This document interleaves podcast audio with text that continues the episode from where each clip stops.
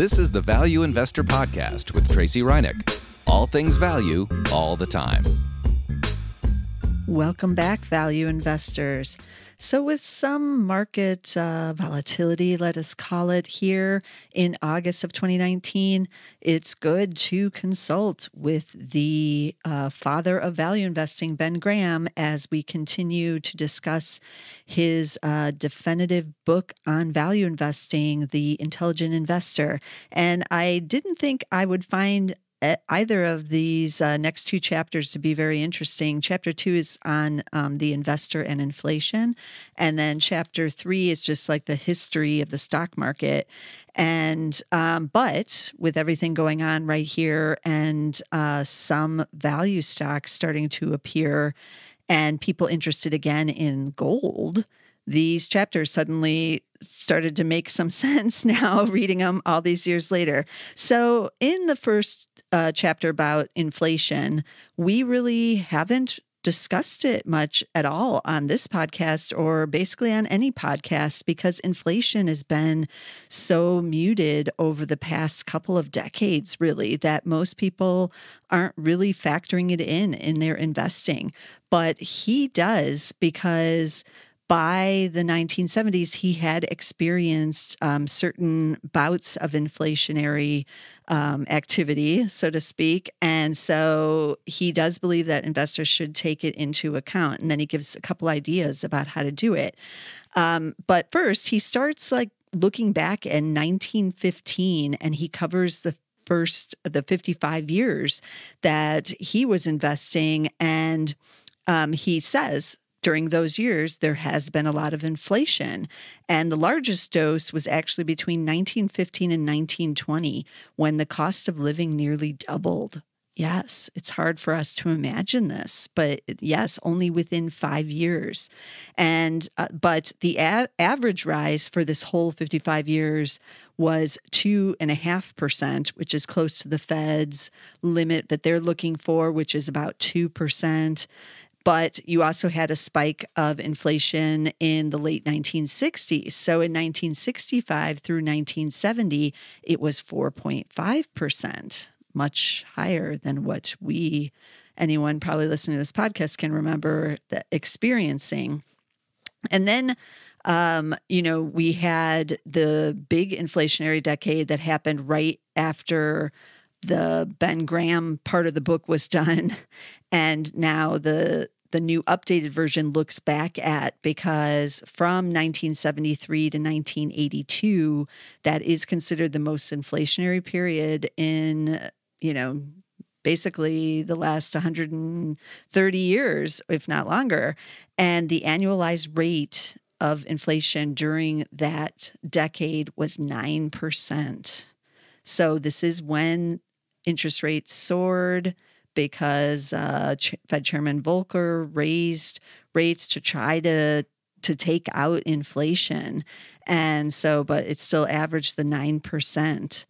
Um, so we act like oh it's never going to come back but it was not that long ago when there was this big bout of inflation. So that's why everybody including the fed stays on alert for it to happen again. Um, again, he talks about uh, what happens to a stock portfolio and earnings during these uh, rates of inflationary periods. And um, some of that is kind of interesting, but he also goes into um, how stocks have outpaced inflation for most of this time. So since 1926, uh, he talks about 64 five year periods um, through 2002. So this is in the updated version. And in those 50 of the five year periods, stocks did outpace inflation. So that was 78% of the time you did better um, in stocks than you did in uh, anything else trying to beat the inflation. But there was still, you know, this big significant time period when it did not. So, what are his recommendations for handling the inflation part of us, you know, your portfolio basically. And one of them is what's back in the scene right now, not really for inflationary reasons, but maybe just as a safe haven, and that is gold. But he talks about it, Ben Graham did, as a mistrust of the currency. And that's what you buys gold. Of course, this was the era before anything like Bitcoin or the cryptocurrencies were out there, but gold has been the safe haven. But he talks about it here. He says for um, 35 years, okay, from up until 1972. So for 35 years, it started at $35 an ounce. And at the end of those 35 years, it was at $48 an ounce. so over 35 years, you saw a rise of 35% on that investment. So, for long periods of time, gold and silver, usually, because they usually follow each other, don't really do much. They're not really the place to like hold out and hang out. But by the early 1970s, again, of course, um, gold started to take off in this big inflationary period. And then that's when investors really saw an outside gain. But investors tend to look at these periods when there's some kind of anomaly in what an asset class has done as that being the norm. So for many years after gold kind of peaked in the early 80s, people were still buying gold throughout the 80s, even into the 90s before they finally, you know, threw in the towel. And if they own some, and I do know some people that own gold and silver, they own the bars like in their closets. They just basically kind of held on to them and they were just sitting in the closet for like a decade or two decades while it went nowhere. It now has again rebounded, but um, that's a long time to have an asset that's not doing anything. It's not even giving you a dividend yield. Uh, so Jason Zweig recommends limiting it only to 2% of your portfolio. And because there will be ultimately these times when it will outperform like it did in the 1970s and it might surge like 100%. And so those years, even just 2% of the portfolio will help boost your overall portfolio but he doesn't recommend um, going you know a lot more than that. So what should you do now? You don't have to own the bars anymore. You don't have to own the coins. You don't have to buy like a you know get a lockbox or some kind of safe you know dug into your your backyard or something to put all this stuff in because now we have ETFs and some of them actually hold the physical gold. So that's my recommendation if you're looking to have a little bit of a gold position. I know many of you are looking at the miners right here as well. And there are some ETFs that track the gold miners, in addition, obviously, to the stocks. But um, those don't always move with the price of gold and they don't always capture the entire gold move because they're still businesses. They have labor costs, they have to drill, there might be environmental issues. There's all these things going on. They have to actually get the gold and the silver and whatever else they're mining out of the ground. These have uh, costs and issues. So those stocks aren't again always the best place to go so that's why i if i'm using it as a bet against inflation and maybe even safety would want to just own the physical gold. And that ETF is the GLD, the ticker is GLD, that's tied to the physical gold. So keep that in mind too when you're looking at all the gold ETFs, because um, I prefer to hold that one. Now, another area he said that can fight inflation is the TIPS, the Treasury inflation thingy that you can buy. I used to own these when the housing bubble was going on and I thought inflation was going to make its comeback about 15 years ago. But no, that has not worked either. This these like protect you somewhat from inflation, but it's been a really long haul here too. So I don't really recommend those either for most like novice investors right now. But REITs is another area that he recommends as uh, inflation fighters, and that is real estate. Now, you don't have to go out and buy a house or a condo or something to get access to real estate. You can own a REIT, but I just took a look at what are the most basic ones. So you can own the REIT themselves. It's kind of like owning the gold miner themselves, and that's the company that owns the real estate. Or you can own an ETF with a collection of those REITs in it. And for, again, the average investor, that is a better method to just get some real estate exposure versus you having to figure out which REITs are the good ones, which ones you're interested in, because they cover a whole wide range of real estate. Some things you might not even realize that um, you can get these REITs in, including the pot stocks, as we've talked about in the past here. So um, you can own a, a real estate company that invests in the space where they're growing the cannabis. So I chose just a general uh, Vanguard real estate ETF. The ticker is VNQ. The expense ratio is just 0.12 with this one. So that's pretty low for these. And this one has 189 REIT stocks in it that is invested in there. And some of them are the big names you would recognize, like Avalon Bay. They do apartment buildings, Equity Residential, that's also apartments, public storage. So, those storage places where we put all of our junk. Simon Property Group is in there. And I took a look at what areas, because this is key too, if you're going to buy one of these ETFs, what area of real estate are they in? So, specialized real estate REITs are um, 31% of the portfolio, I think it is. And so that's pretty big, but that would be, I believe, stuff like public storage, these storage REITs and stuff are the specialized ones. Then they have 14.4% in residential.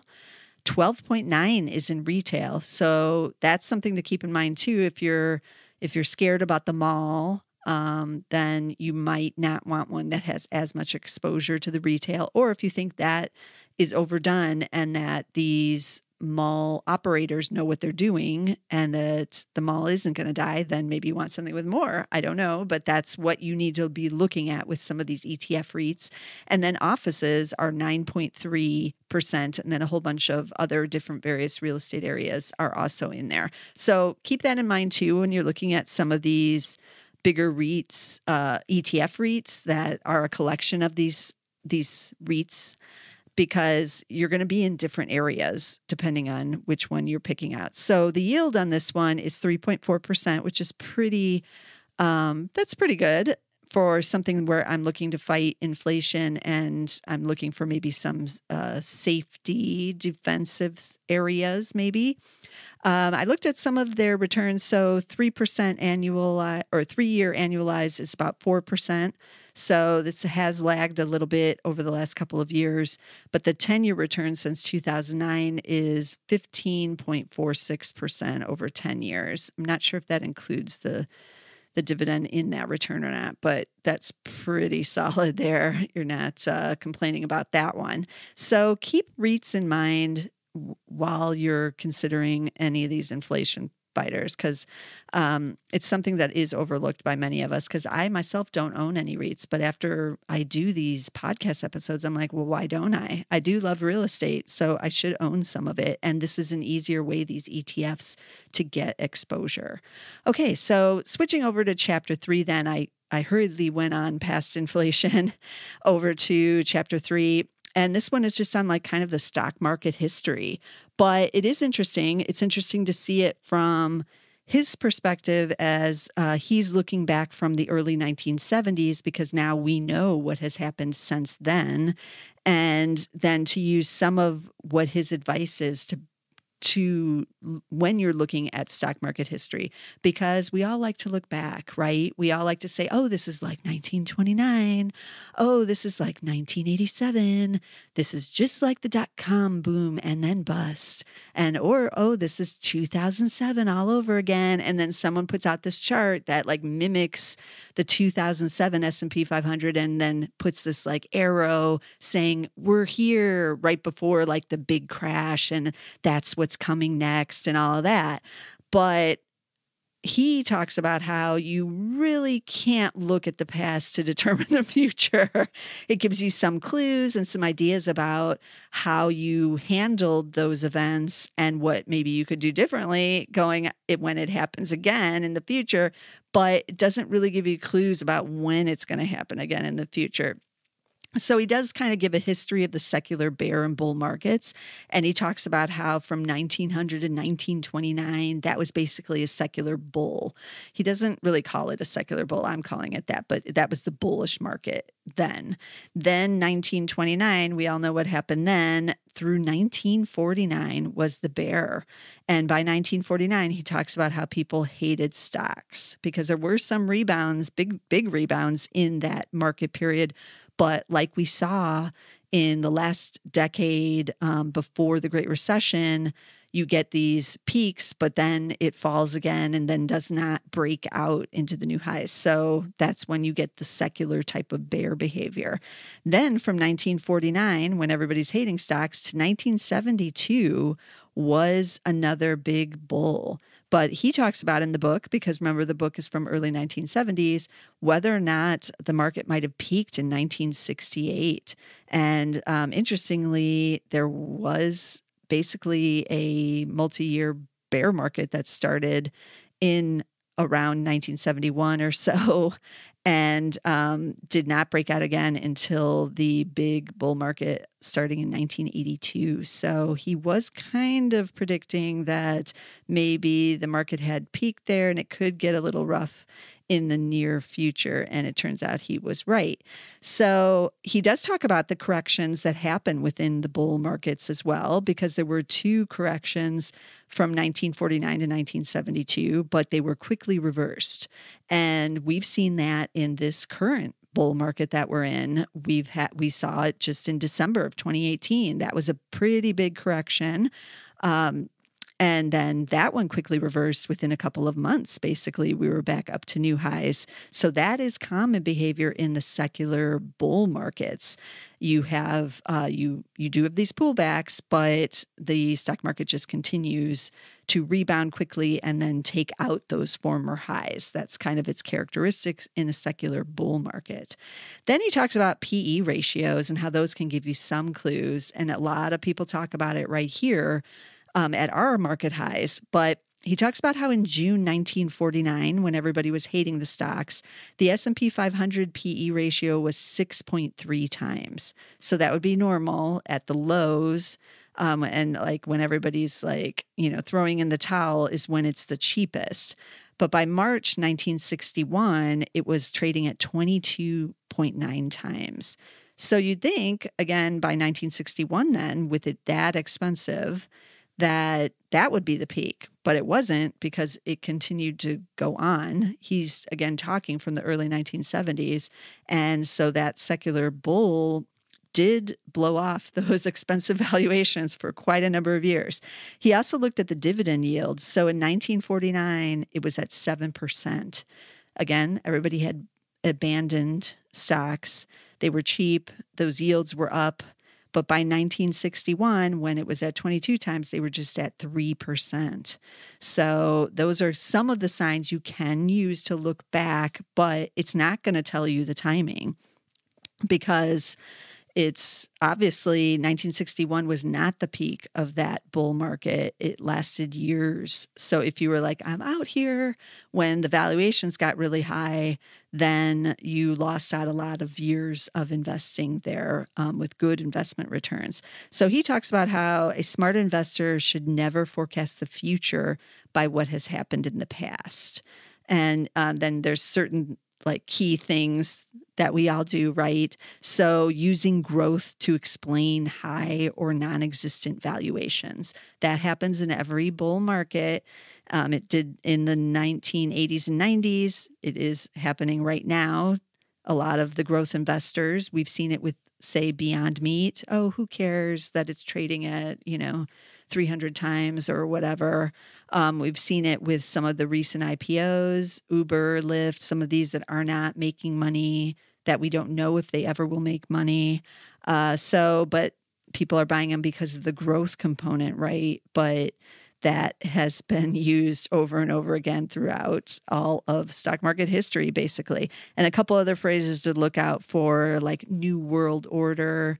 We've heard that in 1999. New Paradigm, that was in the um, that was a famous article in the New York Times about the housing market, talking about how housing prices would never fall. And that was in about, I think, 2006 or 2007. They wrote that article about Florida. This is a new paradigm for the housing market. Well, none, it wasn't. And another of my favorites, it's different this time.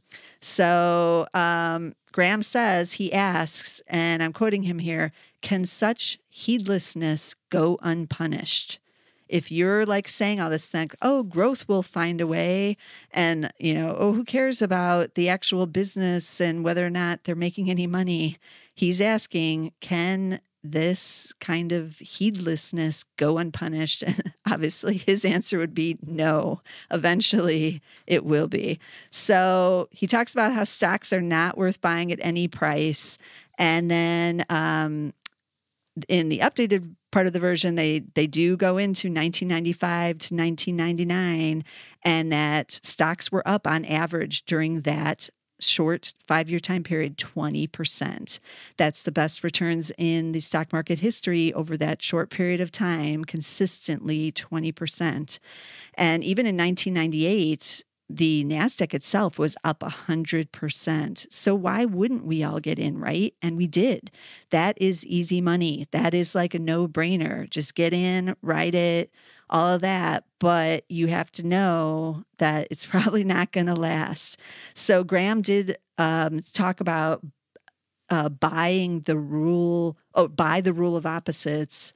Uh, that rule is that the more enthusiastic investors get about the stock market, and especially if they think it's going to last for years and years, maybe decades, then they're probably is that's kind of a warning sign that uh, they're probably going to be wrong in some some capacity, probably kind of soon. So by the end of 1999, so many people were certain that that stock market bull would keep running. And again, why not? They just got 20% a year for the prior five years. It was super easy. So total total market uh, peaked on March 24th, 2000, even though the NASDAQ peaked prior to that. I think it was March 9th, March 10th, one of those days. But the total market peaked on March 24th and it was $14.75 trillion. That's what it was worth at the time. But by October 9th, 2002, 30 months later, it was worth only 7.34 trillion. That's 50.2% less just 30 months later. So everyone was so certain this would keep going. And we had those books like Dow 36,000. And there were multiple books like that. That's the most famous one because this is what happens at the end of bull runs. Everyone believes that it will continue. And then we all turned bearish and we all thought, no, stocks are bad and they're going to be awful for years, decades. It's don't buy them. All this happened in the early 2000s, but some of the rally that we saw into 2007 did bring some more investors in. That turned out to be a fake rally in the bear market and the secular bear. And uh, then we had the Great Recession and the big stock market downturn there. So um, these things, this is why he talks about the history. There is history of these things, but you can't really um, time it based on what we know happens in the past. All we can say is we know that these cycles will repeat, but it's unclear when. So, these are just a couple of good things to keep in mind while you're watching what's happening with this current, what I believe is the secular bull market that we're in. Um, usually, the secular bulls can last anywhere from um, the shortest, I think, was five or five years, although some people don't count that one as a secular bull, but we'll say 11 years was the, the shortest. Um, but the longest was the huge 1982 to 2000 secular bull, 18 years of great returns.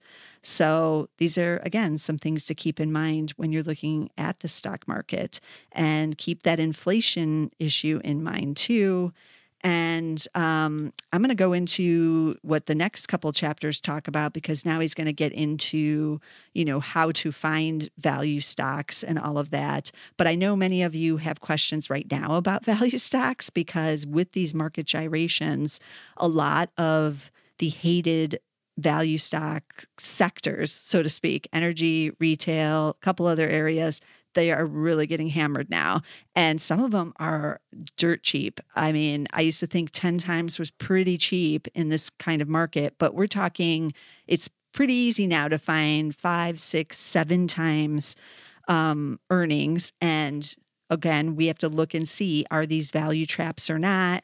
What's happening? And so I thought I'd a, take a look at a couple that I'm getting questions on just recently because they've plunged down. And are these super cheap right here? Should people be nibbling?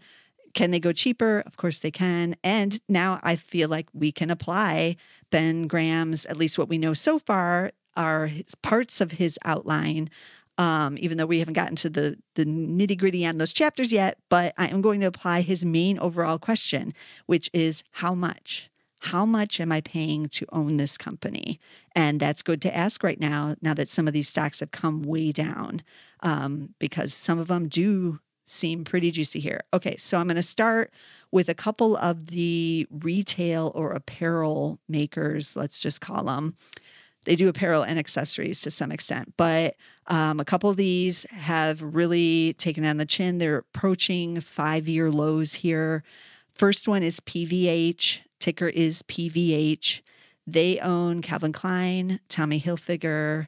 Um, they license out a, a, lot of their items, so like watches and shoes and things, to other manufacturers. One of them is G3 Apparel, is one of their co-partners. That's another one I'm just about to talk about too. I'm going to talk about both of them. But PVH trading at seven times right now has a peg of just 0.6. It's supposed to have like close to double digit earnings growth again this year and next year. So those earnings are not in a decline, not yet. But the the shares again are trading near five year lows have just plunged down.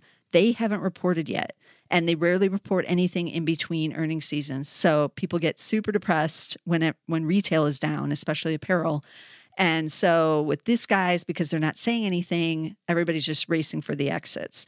Um, they're reporting the week of Labor Day. I'm not sure we have the exact date yet, but that's when it's get on the schedule.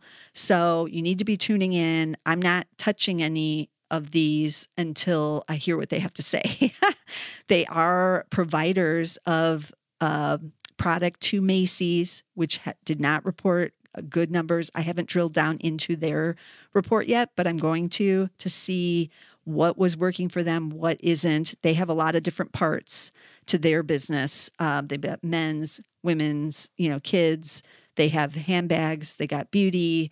They have jewelry. They have some furniture. All that stuff. So um, was it stuff? Was it Tommy Hilfiger not doing well at Macy's? Was it G3's Donna Karan or DKNY that wasn't doing well? We don't know yet. So um, I'm gonna. I need to drill down into that. But uh, some of this seems really overdone on some of these. I own G3 in my own personal portfolio. I have for several years. I have dollar cost averaged as it fell. The last time it got this low, uh, near these five year lows, I did buy some more, but now it's fallen again below that level. Um, but I'm waiting for them. Their ticker is GIII, I guess it is G3 III.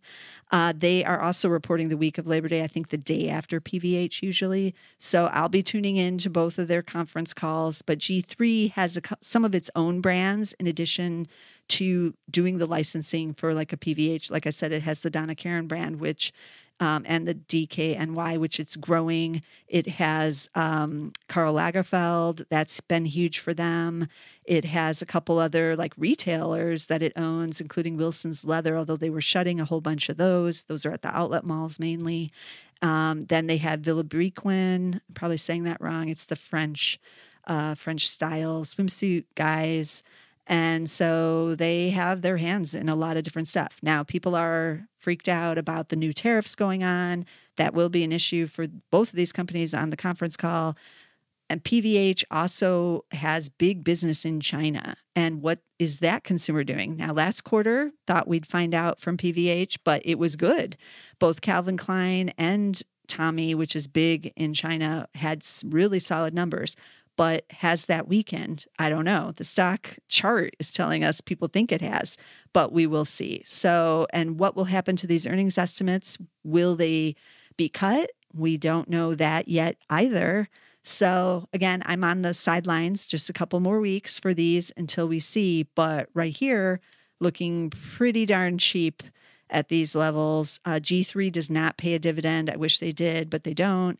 PVH pays one. It's just 0.2%. It's pretty much almost nothing, but better than nothing, I guess. It's something. But yeah, these two, I know a lot of people are watching. Keep these on your watch list. I'm also keeping Macy's on my watch list, but I feel like those estimates are going to be cut. It's going to have some value trap issues going on there. And um, so that might not be the place to go, even with their big dividend. But um, I'll probably have more about them and other retailers because some of the other ones are getting hit hard on future episodes. And another one that people have asked me about and I took a look at is Goodyear Tire. The ticker there is GT. They have a PE now of just 7.7 and their dividend yield is 5.4% here because these shares are down 44% year to date. They're at new five year lows. They are obviously getting hammered as well. Um, but I took a look at these estimates. So this they have reported this is a little bit different than the others because these estimates have been cut. So for 2019, the um, consensus has gone down to $1.56 from 201 just three months ago. And they made $2.32 a year ago. So that is an earnings decline of 32%. The analysts believe that it's going to be a little bit better in 2020, but they have been cutting those estimates as well. They got a little bit too um, optimistic, maybe, before this last report. And so they had to cut those back. So four of those estimates have also been cut. They're looking for $2.18 now, but that's down from 265 So that is a gain of 39% versus the now $1.56 that they're looking for this year. But I don't like it that the analysts are looking for next year to also be weaker than they anticipated. Now, some good things are happening for Goodyear in their business. The raw materials uh, that were up big are now deflating. That's helping them. They have done some restructuring in Germany to save some costs. They are doing a U.S. restructuring plan. Um, they did see weak demand in Europe in the last quarter, but they expect that to moderate in the second half of the year. So some things are not as as grim as like what the estimate cuts and everything is uh, projecting. This is a Zacks number five, strong sell right now because of the estimate cuts, and all the analysts are in agreement that it's going to be lower than what they had before. So that's why you get the five, which is the short term recommendation. But going to Ben Graham's uh, analysis, at least his main question how much? How much am I paying for this? Well, I'm paying 7.7 times right now. And that's pretty cheap, right? For what's happening here. Yes, the estimates are being cut. So a little bit of a value trap there. But I do like it that they are expecting it to rebound in the second half of this year and a little bit better outlook into 2020. Um, so I do like that. But can these shares go lower? For sure. Because take a look at that chart. It's pretty brutal there and it just keeps getting hammered down. But that's why, as value investors, when everyone else is rushing out, we have to start taking a look around how much, what is the business? Because remember, Ben Graham says you own the business, not that chart.